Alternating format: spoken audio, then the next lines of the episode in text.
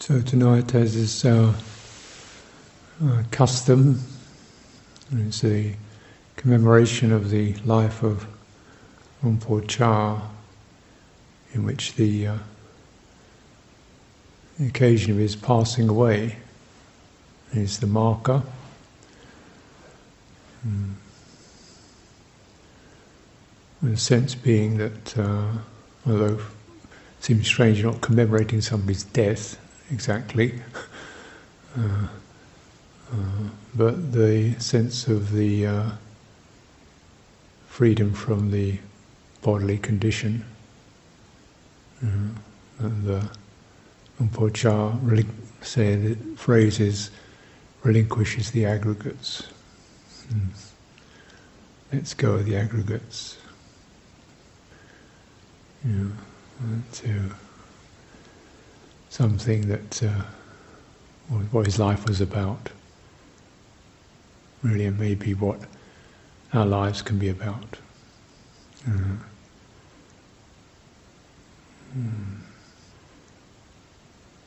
And process whereby uh, realizing that that practice is uh, fruitful and uh, deepening in this life. It doesn't mean we have to die before we get any benefit from it. Mm-hmm. Relinquishing the tenacious grasp of form, particularly bodily form, one's own, feeling. We call our own feelings, we call them our own. Mm. Perceptions, meanings, impressions, way things strike me responses, reactions, intentions, my drives and directions. And consciousness, mm, uh, that uh, web of sight, sound, and so forth, and thought that seems to locate me. One of the teachings in the suttas likens these to five assassins who arrive at somebody's house saying they're servants, they come to serve this person, come to offer this person service. So, oh, wonderful. Person takes him in and they serve him for a while, give him pleasure, stability, you know, interesting things, and then they stab him. with painful feeling, with uh, miserable perceptions, uh, lost that perception, unloved that perception, useless that perception. these terrible perceptions that uh, can madness. Mm, mm, and volitions, intentions that won't ever stop. They seem to be so interesting until you try to stop them. And they're just buzzing and buzzing and pushing in this way and that way and this way and that way. You lose all your energy, lose your center, lose composure. It's relentless driving out, dithering, fluttering, nattering, chattering, bumbling. Not always unpleasant, but all the energy is just drawn out. And you're living and being created by it within this uh, matrix of uh, experience that is so ephemeral, always changing, always shifting, and yet the shifting of it still holds sight, sound. We're still very much reacting, responding to that. I think there's nothing else but that nothing else but sight, sound, uh, and whatever that brings, nothing else but thoughts, mental intentions, and whatever that brings. And then these are called, these are uh, on fire with uh, passion and pain and uh, sorrow and excitement. Burn you up.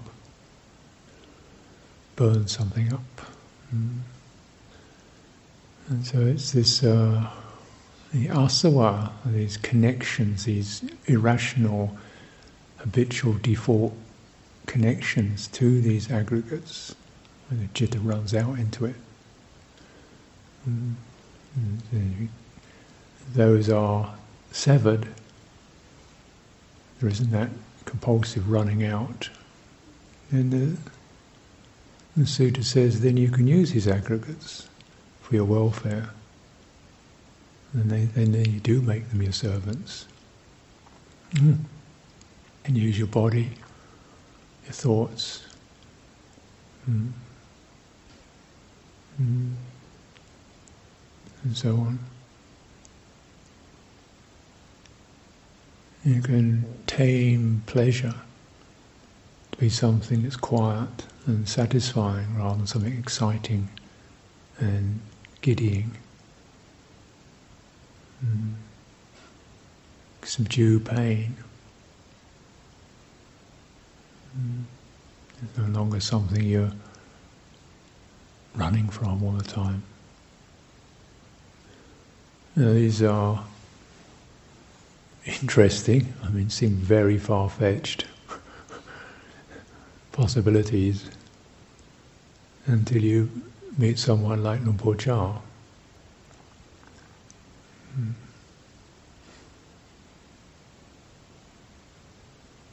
A sense of a deep presence,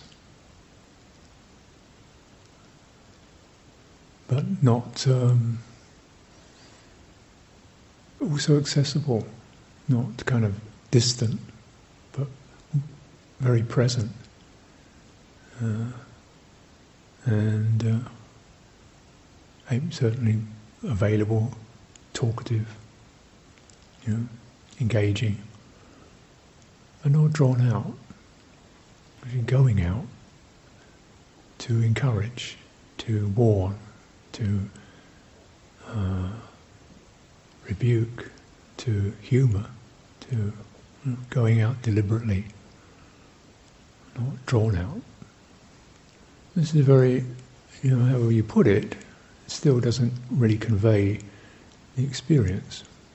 You know, this is a tremendous asset of, a, you know, of a realized beings. Is you get it. You get it if you don't understand it you get something different, something different happening here, and you can something in your body and your heart feels it, and it's you sort of it's got a uh, say a calming, a sobering, a centering effect, and this is pretty amazing, really.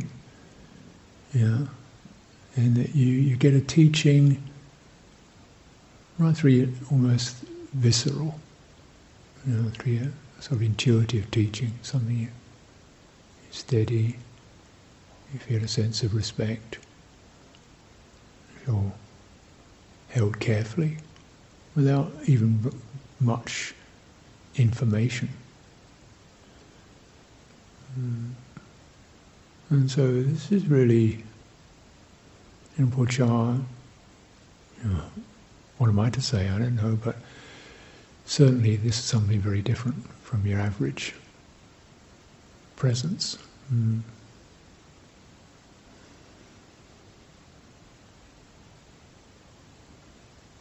You get the effect of it. And so we, we kind of commemorate and honour that,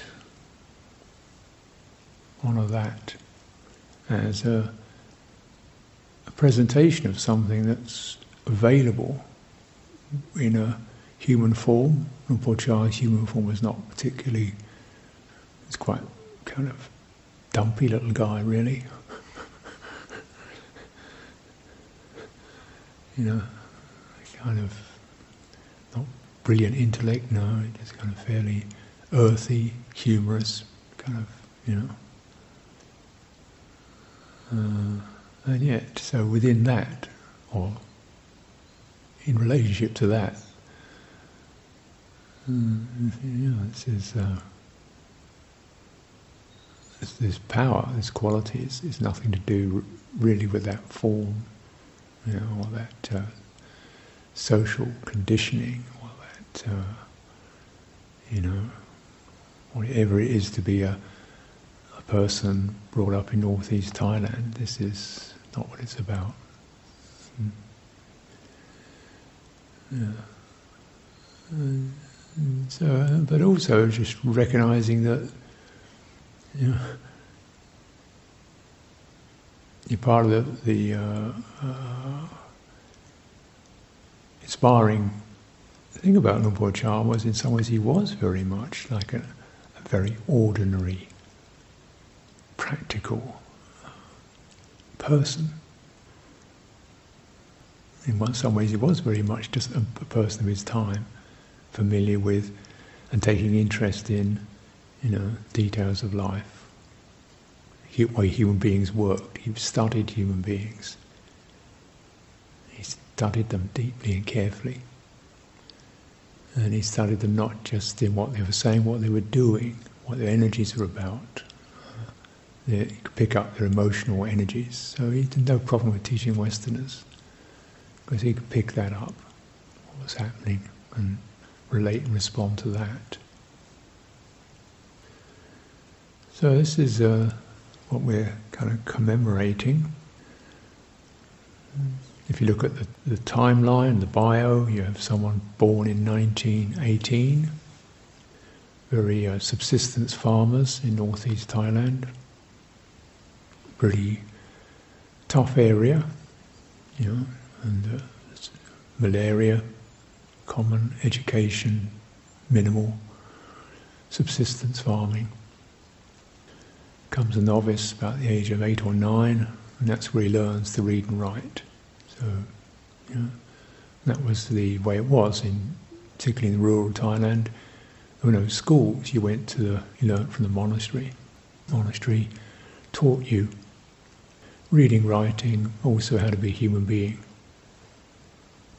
Know, how to behave, how to uh, serve, how to help, how to be a socially functional person, you know, respect and effort. And uh, hmm. so he eventually became bhikkhu. Uh, spent about seven years in traditional monastery, village monastery. And I thought, this is you know, this, is, this isn't really what I, this isn't going very far. You know, you can get into this uh, uh, village monasteries are often just like they are village centres. They perform a function in the village. They're not about nibbana though. And so you you know, you know, basic learning of the Dhamma, very you know, primary level, we could say, and some sense of really deciding to go forth uh, to live the austere life in the example, following the example of the Buddha. And did that so for about seven years wandering on his own. It means he'd bump into or make out, make his way to various uh, ajahn, forest ajahns. They all weren't always so easy to find because a lot of them were on the move all the time, Ajahn Mun particularly. But you might find someone who'd settled down some very basic uh, situation, rattan hut, root of a tree, mosquito net umbrella to live under, basically, you know, survival food, and a tough, uh, tough situation. You know, having to fend for yourself, make your own robes, patch your own robes with primitive equipment. You know and but in a sense of uh, this uh, the no- nobility of that, really deciding to do that from a place of nobility. I think this is important to bring this to mind. You know, when you choose, make your choice, use your aggregate of sankhara volition, aim it high. Mm then use it for noble purpose, you know, squander it. And this is an example. We'll charge is okay, well, we'll just see where this one goes. Aim high. And uh, if I die, I die because I'm going to die anyway. That, that kind of uh, way of looking at it, using this aggregate hmm, to aim high. Can I live simply, live just on what turns up? Not, you know. Mm. Test myself. Use, uh, develop parami. Whether he thought like this or just basically got the feeling for it. This is a, was the hallmark of uh, training, developing parami. And so, let me say if your mind is leapt, you're not aware of what those are, dana, generosity, giving, which the highest generosity is giving Dhamma, giving yourself, giving advice, giving that giving heart, sila, virtue, mm, renunciation, mm, discernment, mm, patience, patiently enduring difficult things, mm, energy, steady putting forth of energy through the difficult, through the tiredness and the, you know, the strenuous endeavours that uh, were required to survive in that uh, very primitive domain. Truthfulness, not deceiving yourself, although not deceiving others, but not believing in your, in your waffle, not believing in your, in your dithering, and uh, not deluding yourself, being honest about your defilements and hindrances, not making excuses. This is the essence of direct practice. Truthful. Mm. It's parami.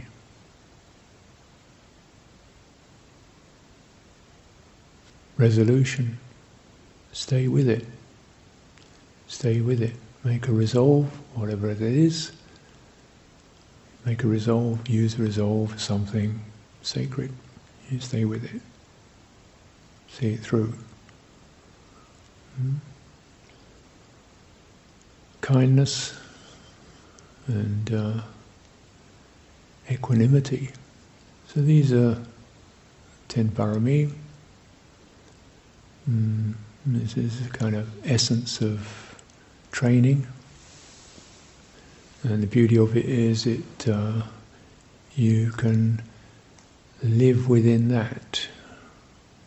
When you live within that frame of reference, you're beginning to find a way to your house, if you like, is secure from these assassins.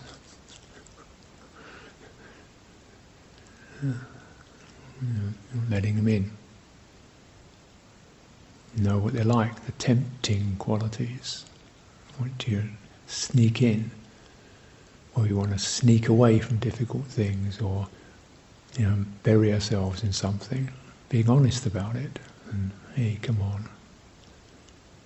A, you know, when your intentions, your intentions are, are not really straight and clear and honest and courageous, and you're kind of complaining or you know, dithering, knowing it and seeing that as something you want to respond to. Hmm. So this covers really, uh, you know, the way we live, the way we move around, the way we relate to people, the way we relate to life, events, and of course, you, the strength and the clarity uh, and the resolution that they breed and generate then become tremendous assets for meditation. In fact, you know, there's not point, I think, of this uh, training of Luang Por Chah's style was not really no real break. It's quite it's quite even. They call that even practice. I mean, you're sitting still, you're moving around, you're going arms around, fixing the kuti, going to a sangha event, same. Same steady, same practice. Things moving fast, but you're steady inside. Things confused, but you're steady inside. Nothing much happening, you're steady inside. So, you know, you build up this uh, reference point. Yeah, steady.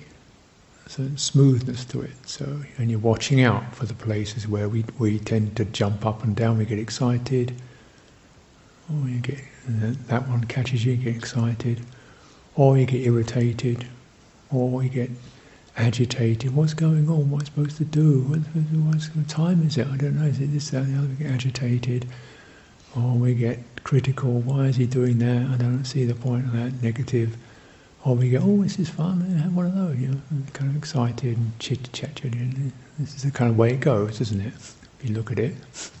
and the idea is, okay, when you're noticing this, if you're honest about it, you notice, just wait a what's happening? What are you, what are you losing? You know, there's a, and you, the compulsiveness of these these outflows. It's, it's not to be judgmental. It's just to be aware and conscientious and take it with a sense of like a hunt, hunter. You see the there, that one. There's the busy. There's the flurry. There's the compulsiveness. There's the there's the reactiveness.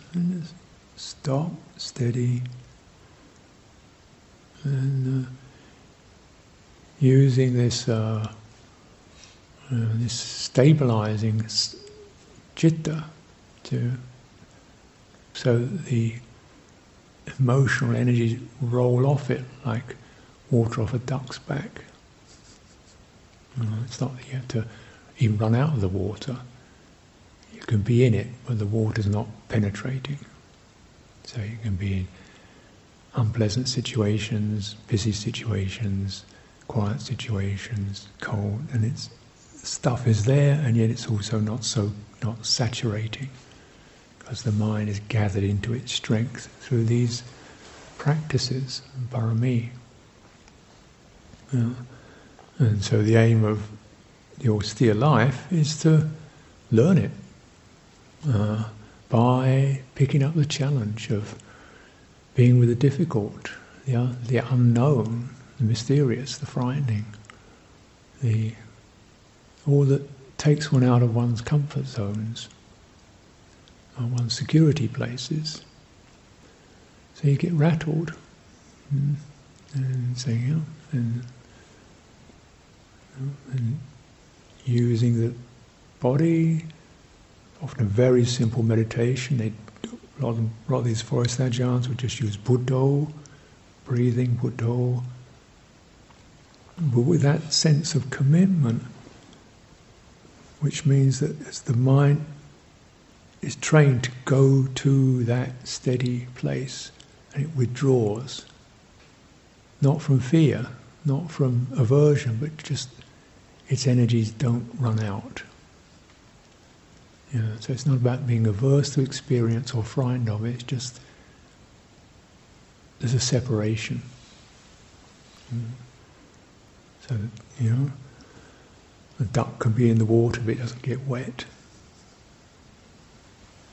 Mm.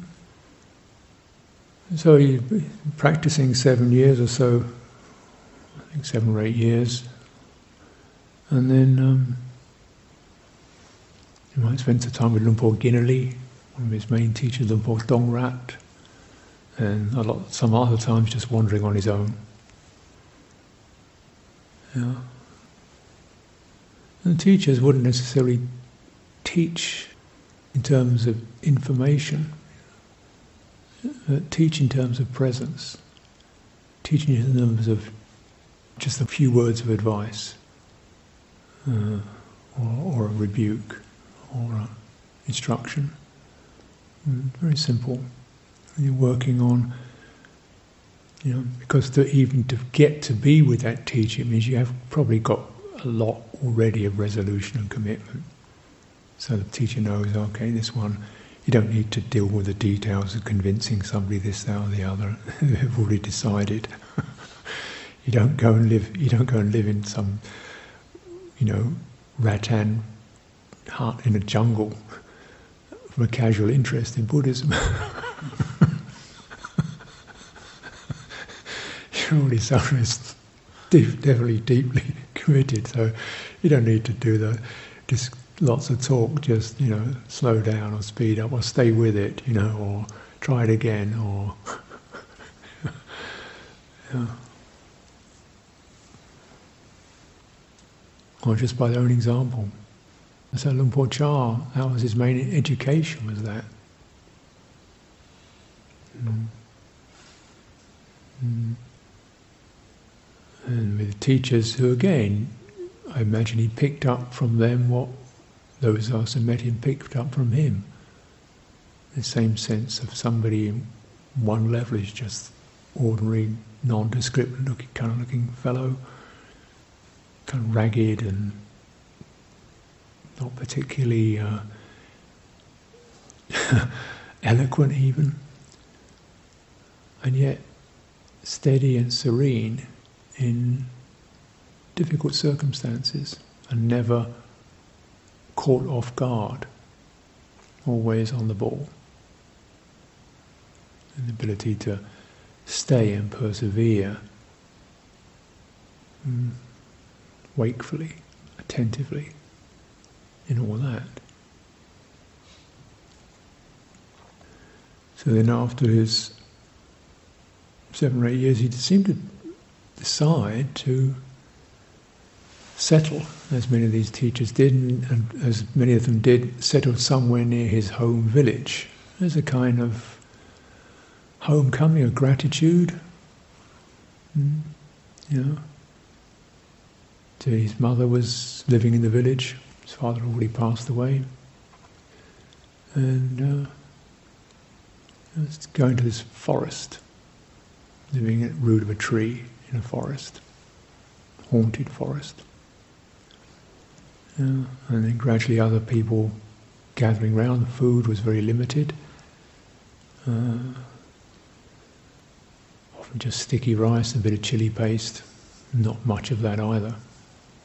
So very tough situation and is developing these uh, strengths, renunciation, virtue, sharing, mm, commitment, patient, forbearing, mm, harmlessness, truthfulness, mm, energy steadying, so the mind is steadied and smoothed into something that becomes a comfortable place to live in the middle of discomfort. And then this then this is how Wat Pah Pong began. And that was about 1954, I think. And he was there for the next nearly 30 years. Mm-hmm. More than 30 years, actually, yeah till 92, 54 to 92, until he passed away. And so around that, this monastery gradually grew. He didn't seek people out. They came and came and came. And, the kutis lived under trees, lived in kutis. Support grew. People got interested. He would teach a lot. Branch monasteries sprang up. People would say, could you send some monks down to near our village because they found the presence inspiring, steadying, good, good example of uh, honesty, simplicity, reliable, totally reliable, uh, non-corrupt, and which is unfortunately not the case of every monk in Thailand, as you could imagine. Old culture, things slide. But a good, good one, people know a good one when they see it, and they know the effect. steadiness, and calming, the example of resilience, frugality, truthfulness, mm, and goodwill. Uh, so Luang Por Chah's time, Wat Pong was his manifestation of metta, uh, goodwill in a tough love a lot of the time. You know, giving dana, his dana, and his uh, uh, concern for people's welfare. To take people on. He didn't need to take people on and train and be patient with and visit them when they were sick and uh, listen to them which he did uh, most, of most of the time. When he wasn't talking, he was listening. Maybe talk, give a talk, most, you know, one pra, could be two hours or so. But every day, sitting under his kuti, people coming, listening, listening, giving advice. Anybody, villagers, generals, high-ranking civil servants, nuns, monks, crazy people, gangsters, you know, a whole lot, just straight. Learning the language of uh, ordinary people, turning the language of ordinary people to Dhamma, to a tremendous uh, transformer. Mm. The last 10 years of his life, he was um, incapacitated with uh, brain damage. But before that occurred, he he uh, started, well, um, Cittaviveka. He's done about not that many branch monasteries established during his lifetime, but uh, know less than less than hundred, maybe fifty or so. Branch monastery sounds impressive. It could be just a few rattan huts and a couple of maechis and you know. Uh, bhikkhu and a samanera. it could be very modest indeed, or it could be something quite large. You know. uh, but uh, unusually, you he started overseas. Uh, the request came, and Luang Por Chah's metta and generosity said, okay, sure. Keep the aim high. Why not? You know, good people in Britain, just like anywhere else. Uh, they don't know Buddhism, maybe, but they know a good thing when they see it. Monks are good, they'll get support. So, uh, Ajahn Sumedho, Khemadhammo, and Rudamananando. And these are monks, so these are the kind of early disciples. and also you, recognize really that Luang Por Sumedho was the, the first and really, he met Luang Por Chah about 1966, I think, 65, 66. So it's really only towards the end of his life, and only a few Westerners actually spent more than two or three years with him. And that was uh, Sumedho and poor Khemadhammo and poor Pasanno. Um, so not much. But you didn't need to spend much time with him to get it. uh, you didn't need to spend much time because you, you could get it. And it was pretty simple. Yeah.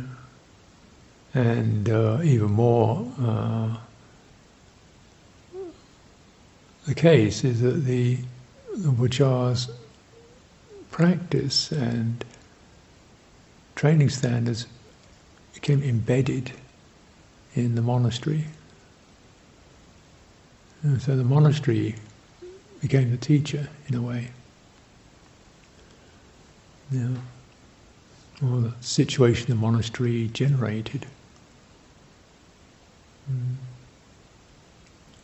So this year they're not having a gathering because of COVID. But most years you'll go to Wat Pah Pong at this time and maybe 20,000 people, 10,000 people. It's difficult to count.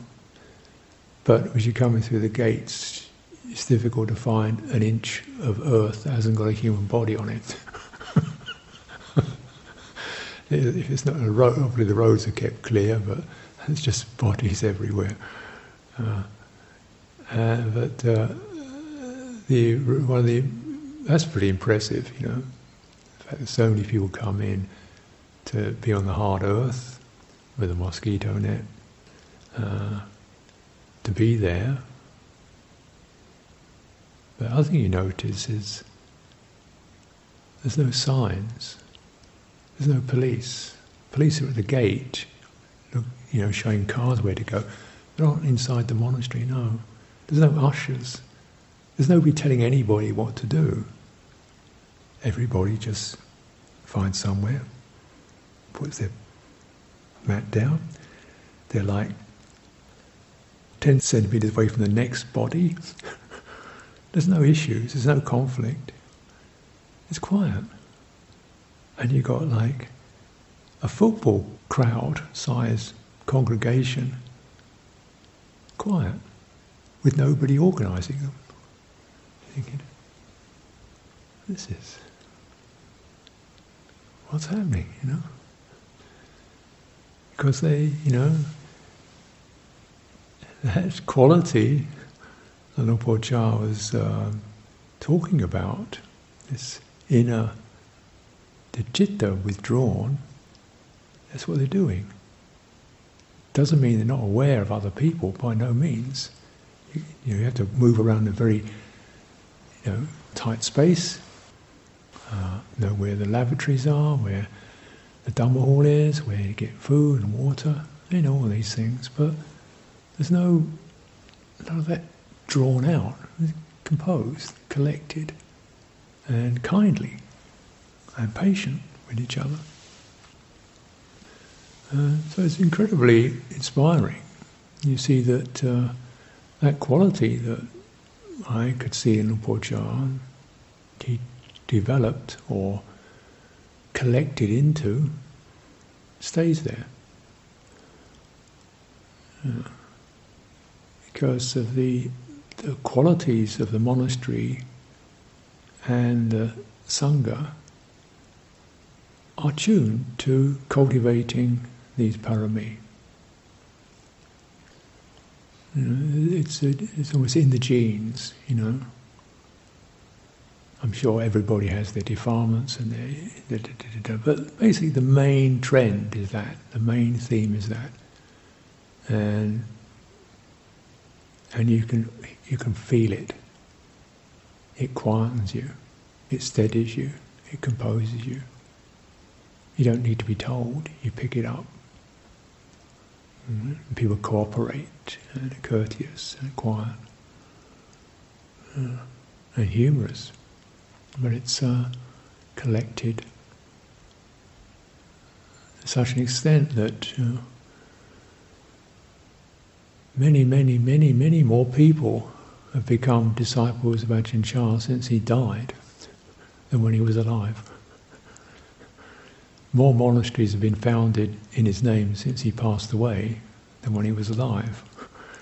As if, you know, the aggregates passed away, but the Luang Por Chah chitta, you know, remains. And I'm not talking about some kind of soul present, but the intelligence, the attitude, the, the cultivation, uh, and, and, the uh, and the living it out remains.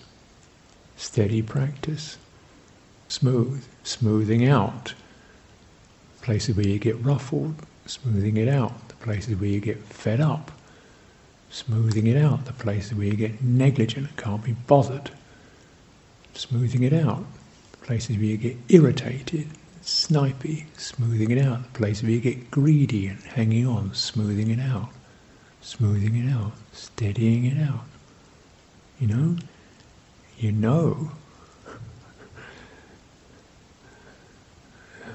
And you know that just, uh, you know, all these asavas are very gifted at getting in.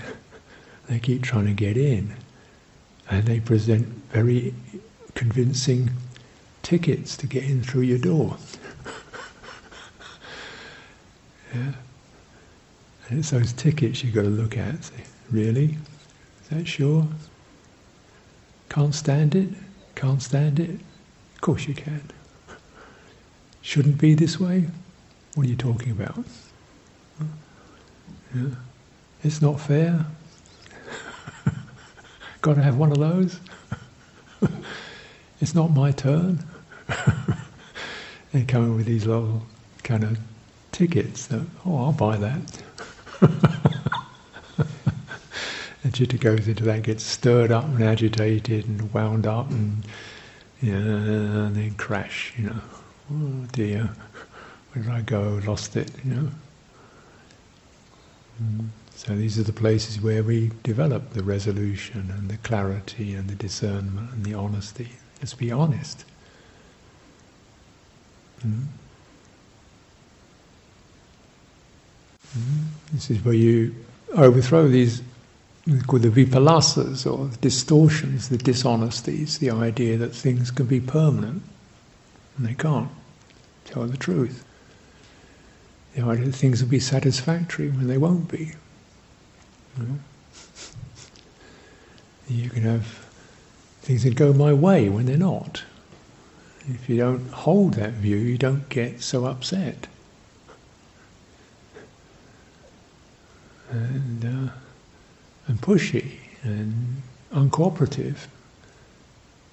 If you don't hold these views that uh, things are going to be satisfactory and lasting and what I want and my way, if you don't hold those views, you don't get so upset.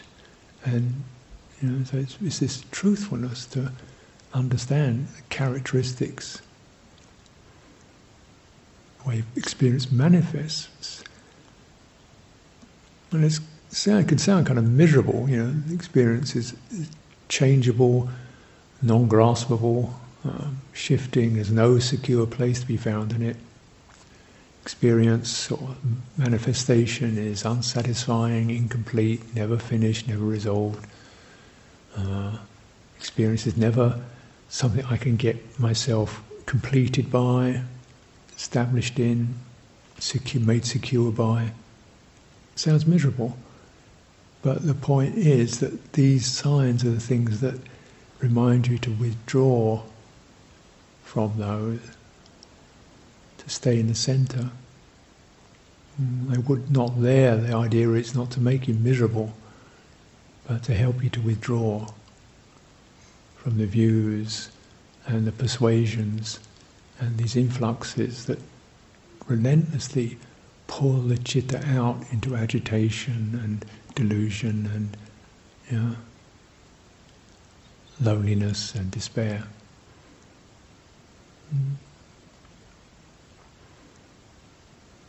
And this is a you know, pretty earthy practice because we're practicing with life as it happens. Hmm. In this particular way. So it's life as it happens, but it's life as it happens within the boundaries of the parami. It's life that's balanced, held within virtue within sharing and generosity. It's life that comes in through those, through that, that abiding place.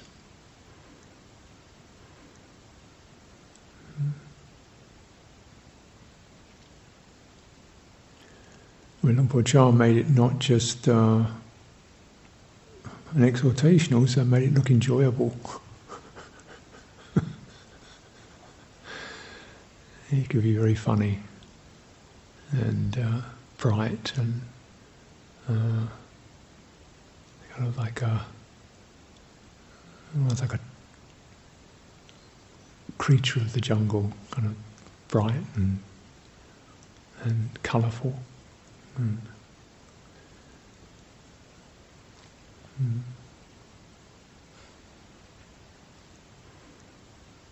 So we're commemorating something that's not just about another person, but it's also about some something that's beyond the person, that's available.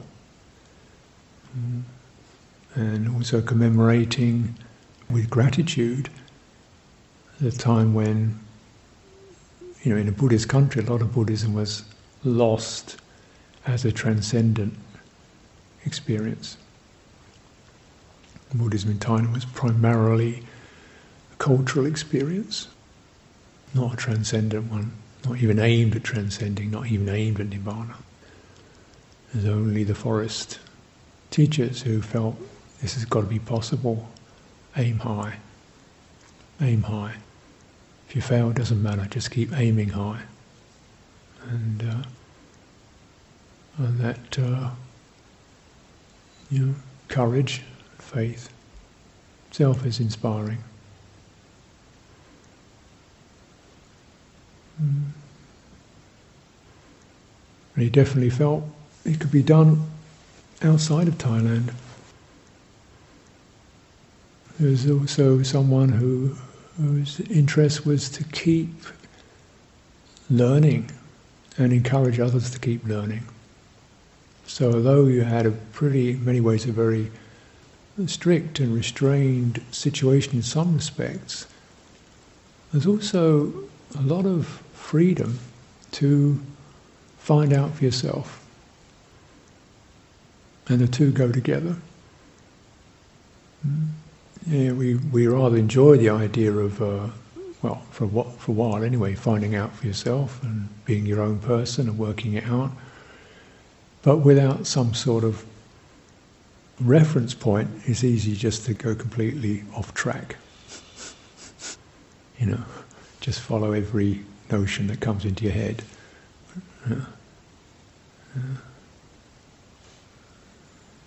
So this uh, sense of find out for yourself is pretty strong in Ajahn Chah and the forest teachers. They just just go out to the jungle and find out how to do it, work it out, and encouraged. So there's no particular meditation system, often pretty simple ones, like Buddho. Primarily just giving that, that repeated reference point until mindfulness is established to the point of knowing, and then keeping holding that knowingness through the waves of life. And so, how you do that, you know, it's up, up to you.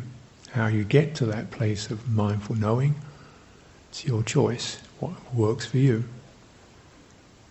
And Luang Por was pretty uh, open to different ways of doing it.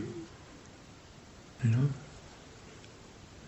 even Zen, and you know, people talked about Christianity. Said, well, maybe they, they're right. Maybe they, if they can do it that way, that's their way of doing it.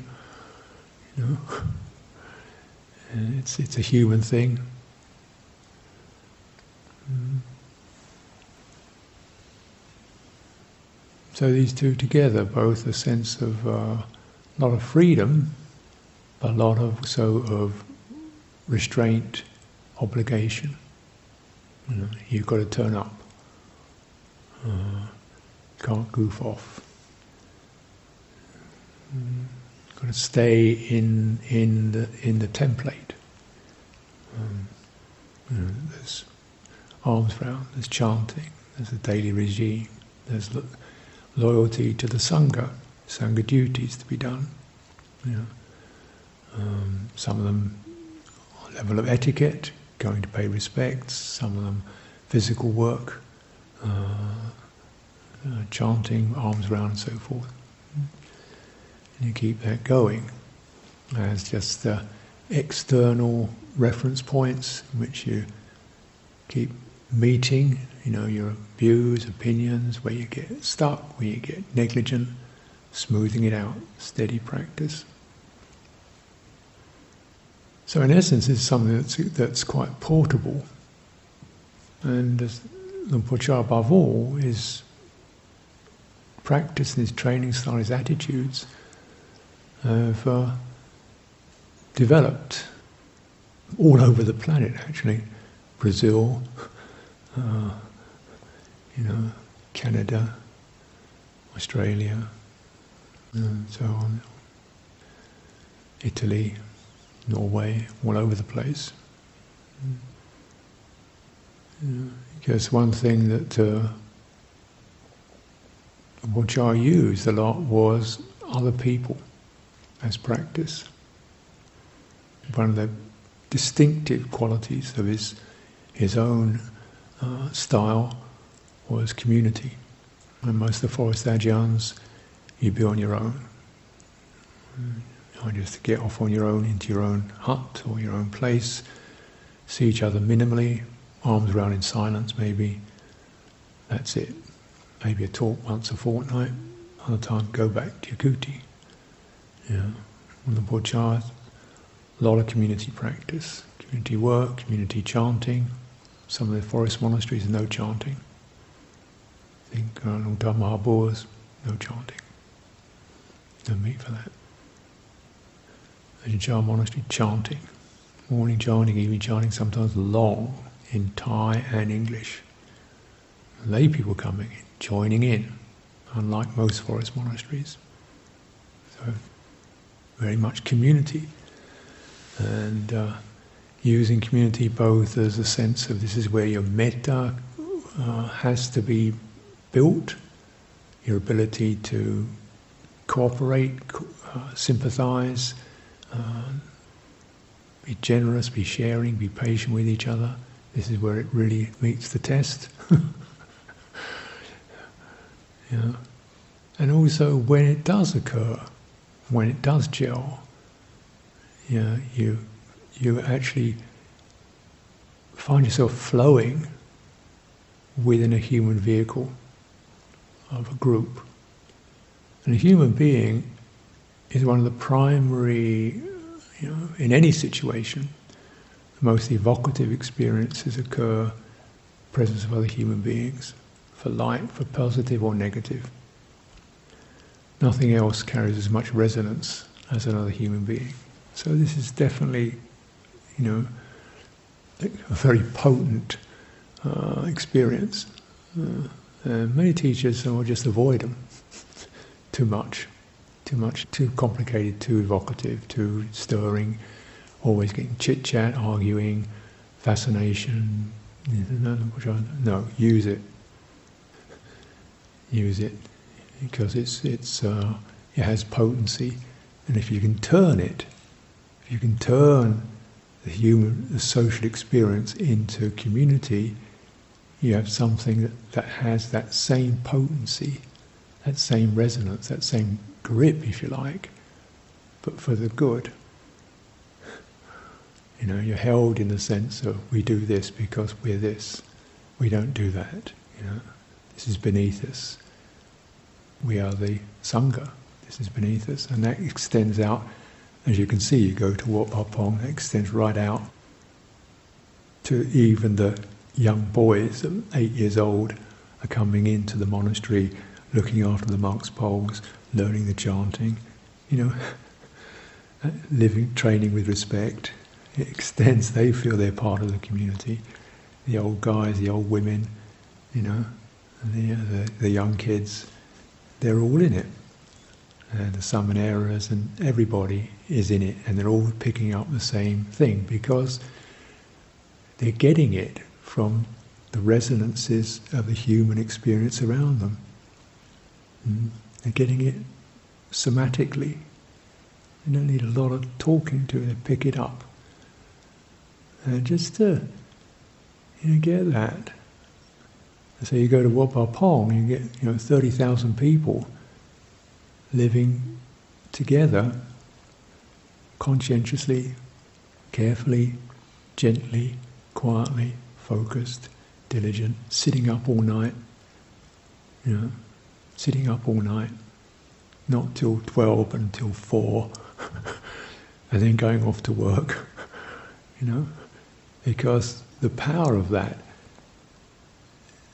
is deep. And most everyone will get the, you know, on the personal, you get these places where you just feel, oh no, oh, boring, dreary, can't, no, no, enough of this, and fed up, oh dear, when is this going to end? I've heard this before, I'm fed up with this anyway.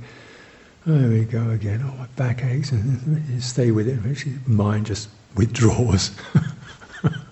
you stay with it. It can, with training, it can do, you, you go to another level, you find, hey, there's some energy here. And stuff's going on, but I'm not bothered. I feel there's a certain, you find that the citta can withdraw from these uncomfortable experiences into something you realize you're stronger than you think you are. You know, it's not a personal strength. It's the strength of the Dhamma. Yeah. And you're stronger and brighter than you than you think you are. You're stronger and brighter than your person personality is. and you see the validity of these practices. And manifesting in terms of the thousands of people, uh, amplified by it. So you pick up the same resonance. And this is such an important and powerful and unusual teaching. And really optimistic teaching. Because right now we see in the, in the world, as always, so much fragmentation. You know, if you go to any newspaper, you're going to be at least 80% of that newspaper will be about the horrors of other people. the corruptions, the violence, the brutal rapist, the disgusting politician who's milked off five million, the da da da da da, you know. It'll be about that. What a pain other people are. Yeah. Or just in helpless misery, you know, the starving and the dying and so forth. And you see something about, you know, you see in news, but you see the fragmentations, nations not helping each other, uh, nations set against nations, regions set against regions, northerners disliking southerners, southerners disliking northerners, easterners disliking westerners, people in cities disliking the people in the country, people in the country disliking people in the city, liberals disliking conservatives, conservatives hating Democrats. You know so much fragmentation, on and on and on, right down to the family level. You know, human beings are messed up species, really messed up species. You know, and you see something like this, and you, you know, you see something like what happens at Wat Pong, what happens in Ajahn Chah's monastery, what Ajahn Chah, you know, everybody starts to get a bit upset, say, remember Luang Por Chah. Oh yeah, right? You know, pull yourself, straighten up, you know. This is about Luang Por Chah, right? And you come back into line. And it can work. You can have so many thousands of people, nobody really in charge of it. What's in charge of it is discernment and clarity and respect. And people flow along happily and harmoniously. And all a situation like that you know, have these food kitchens, people just bringing food, and everybody gets enough to eat, free books, everything given away. Just, generosity is overwhelming. Yeah. And see the beauty of the human being and the positive aspect of it. So necessary to to remember that. And these are in some ways very ordinary people. Very ordinary and yet touching into something that's uh, transcendent through practice. And through practice that is sustained through everything. Practice that incorporates all your intention, your perceptions, your feelings, because this is, this is the ones you can turn from being experiences that make you miserable, petty, grumpy, pushy, so forth, into experiences that make you grand and uh, noble. And for this we are truly grateful. Mm.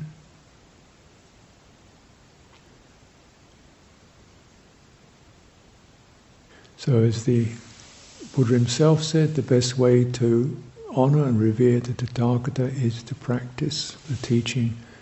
And I think that's exactly the way we should honor and respect Luang Por Chah. Anyone?